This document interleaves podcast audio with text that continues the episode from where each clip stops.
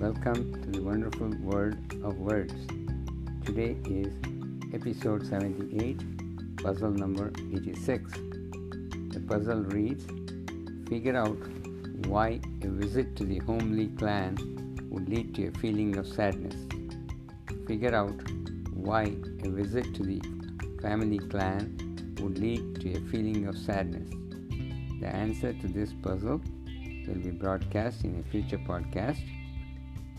For now, if you are able to solve the puzzle, please send your answer via email to beda beda at outlook.com that is b e d a b e d a at outlook.com.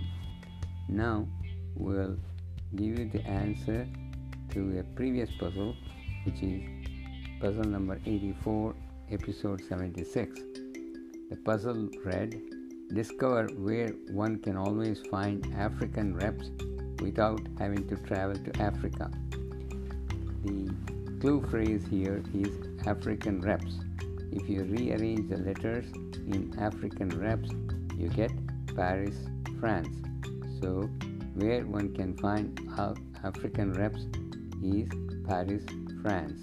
I hope you enjoyed the puzzle. Have a Merry Christmas. We'll see you tomorrow.